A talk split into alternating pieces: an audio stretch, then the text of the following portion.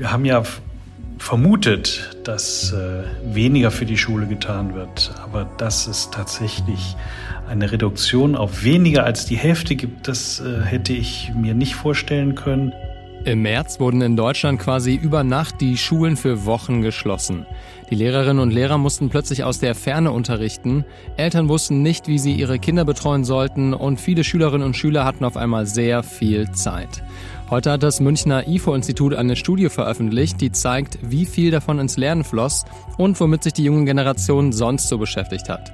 Über die Ergebnisse sprechen wir jetzt und hier im Podcast. Ich bin Maximilian Nowroth. Herzlich willkommen. Der Rheinische Post Aufwacher. Das Update am Nachmittag. Heute ist Mittwoch und in den nächsten Minuten erfahrt ihr, welche Nachrichten NRW, Deutschland und die Welt aktuell bewegen. Dass die Corona-Krise eine Lücke in den Bildungsbiografien von Schülerinnen und Schülern hinterlassen wird, steht längst fest. Die Frage ist nur, wie groß. Das IFO-Institut hat heute eine Studie vorgelegt, um zu zeigen, wie viel Lernzeit verloren gegangen ist. Und für uns reingeschaut hat Gregor Mainz, Korrespondent für die Rheinische Post in Berlin. Hallo, Herr Mainz. Ja, hallo. Wie haben sich denn die Schulschließungen auf Deutschlands Schülerinnen und Schüler ausgewirkt? Sehr stark.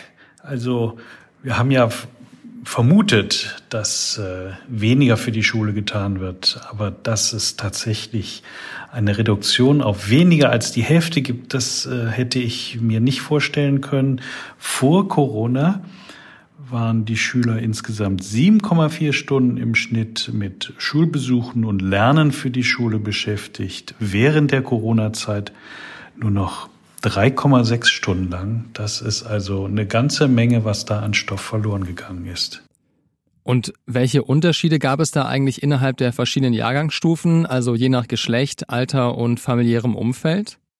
Es gibt nicht so starke Unterschiede zwischen den Kindern von Akademikern und denen von Nicht-Akademikern.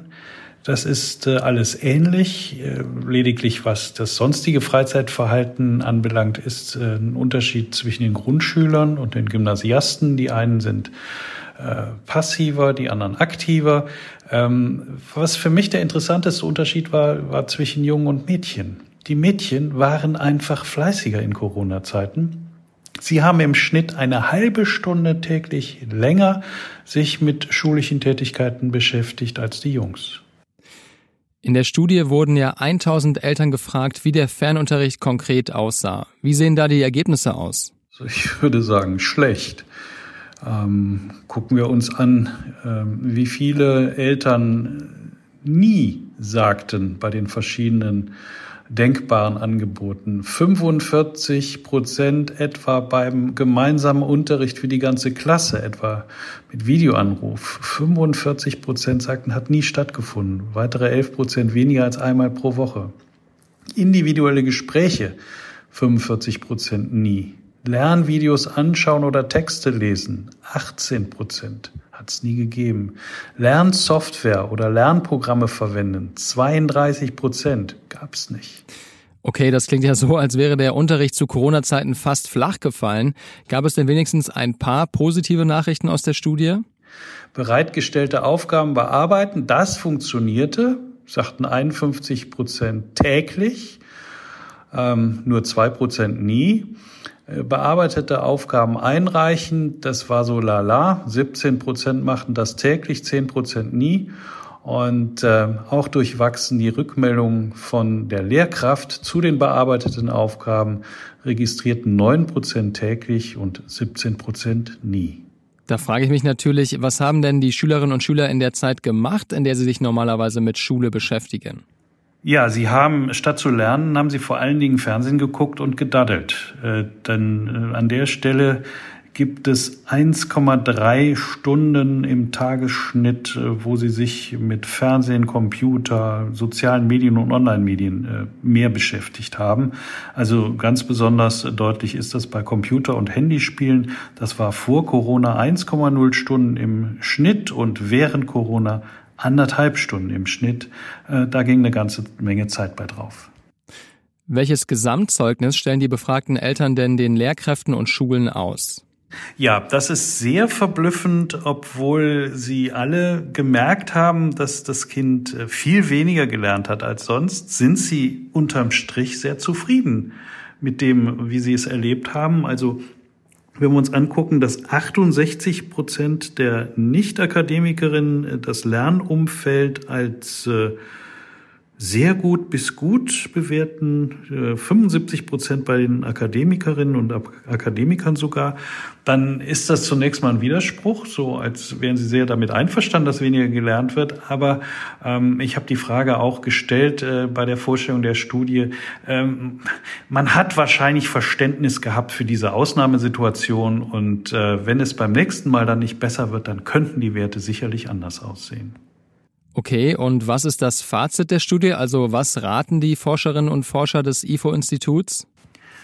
Die Konsequenz der Forscher ist relativ einfach aus äh, diesen Zahlen. Sie sagen, macht so lange wie möglich Regelunterricht äh, und wenn ihr dann ans Schließen geht, dann macht nicht alle Schulen gleichzeitig dicht, sondern setzt einzelne Gruppen oder Klassen unter Quarantäne und zwischen den Zeilen steht natürlich auch, macht es möglich, wenn denn solcher Fernunterricht äh, nur noch drin ist, dass dann auch die Schüler besser damit umgehen können und respektive auch die Lehrer. Zahlen erwecken ja immer den Eindruck der absoluten Korrektheit. Aber was würden Sie zum Abschluss sagen, wie verlässlich sind die Ergebnisse des IFO-Instituts eigentlich?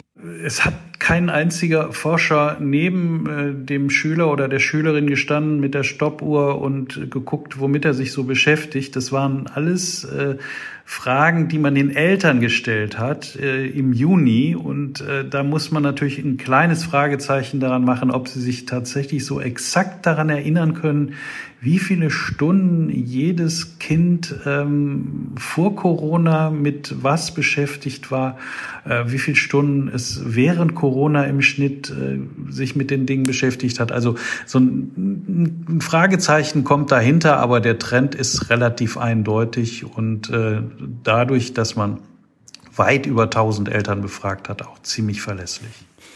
Vielen Dank für dieses spannende Gespräch, lieber Herr Mainz. Und wir schauen jetzt mal auf die weiteren Themen dieses Tages. Nach der verheerenden Explosion in Beirut hat Libanons Präsident Michel Aoun die internationale Gemeinschaft um schnelle Hilfe gebeten, vor allem für Krankenhäuser und betroffene Familien. Deutschland hat seine Unterstützung bereits zugesagt und bespricht mit libanesischen Behörden, was am dringendsten gebraucht wird. Die Explosion von Dienstagabend hat etwa 100 Todesopfer gefordert, über 4000 Menschen wurden verletzt. Der Brand in einem Lagerhaus mit hochexplosiven Materialien löste zuerst eine kleinere Detonation, dann die massive Explosion mit einer verheerenden Druckwelle aus.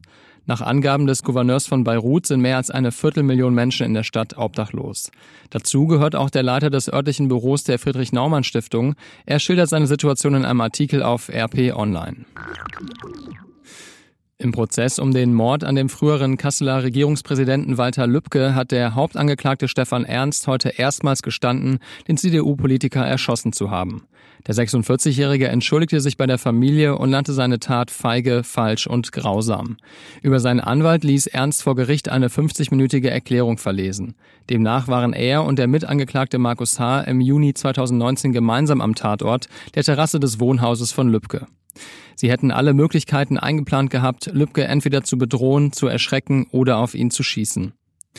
Stefan Ernst beschrieb Markus H. als seinen väterlichen Freund, der ihn vorher manipuliert, radikalisiert und aufgehetzt habe. Aber auch er selbst habe die Ansicht geteilt, dass etwas gegen die drohende Islamisierung und die zunehmende Zahl von Einwanderern getan werden müsse. Am Ende bat Ernst das Gericht darum, ihn an einem Aussteigerprogramm für Rechtsextremisten teilnehmen zu lassen. Auf der Landebahn des Flughafens Iserlohn-Rheinermark im Märkischen Kreis ist heute ein Leichtflugzeug abgestürzt. In dem Kleinflugzeug haben nach Angaben der Behörden zwei Menschen gesessen. Laut Informationen von WDR und dpa wurde der 56-jährige Pilot getötet. Sein 25-jähriger Mitflieger überlebte schwer verletzt. Das Flugzeug sei von dem Iserlohner Flughafen aus gestartet und aus unbekannten Gründen aus geringer Höhe abgestürzt, sagte ein Polizeisprecher. Der Deutsche Alpenverein hat vor einem Ansturm von Touristen auf die Alpen gewarnt. Nach Angaben des Vereins zieht es seit dem Ende der Corona-Ausgangsbeschränkungen mehr Menschen denn je in die Berge. Der DAV warnt vor Unfällen, auch weil einige der Urlauber ungeübte Wanderer seien. Im vergangenen Jahr starben 54 der mehr als eine Million Mitglieder des Vereins beim Bergsport, 23 mehr als im Vorjahr. Die meisten Todesfälle ereigneten sich beim Wandern, beim Hochtourengehen und beim Alpinklettern. Das war euer News Update zum Feierabend. Weitere aktuelle Nachrichten und die neuesten Entwicklungen in Beirut findet ihr jederzeit auf RP Online. Ich danke euch fürs Zuhören und wünsche euch einen schönen sonnigen Abend. Wir hören uns morgen wieder. Ciao, bis dann. Mehr bei uns im Netz rp-online.de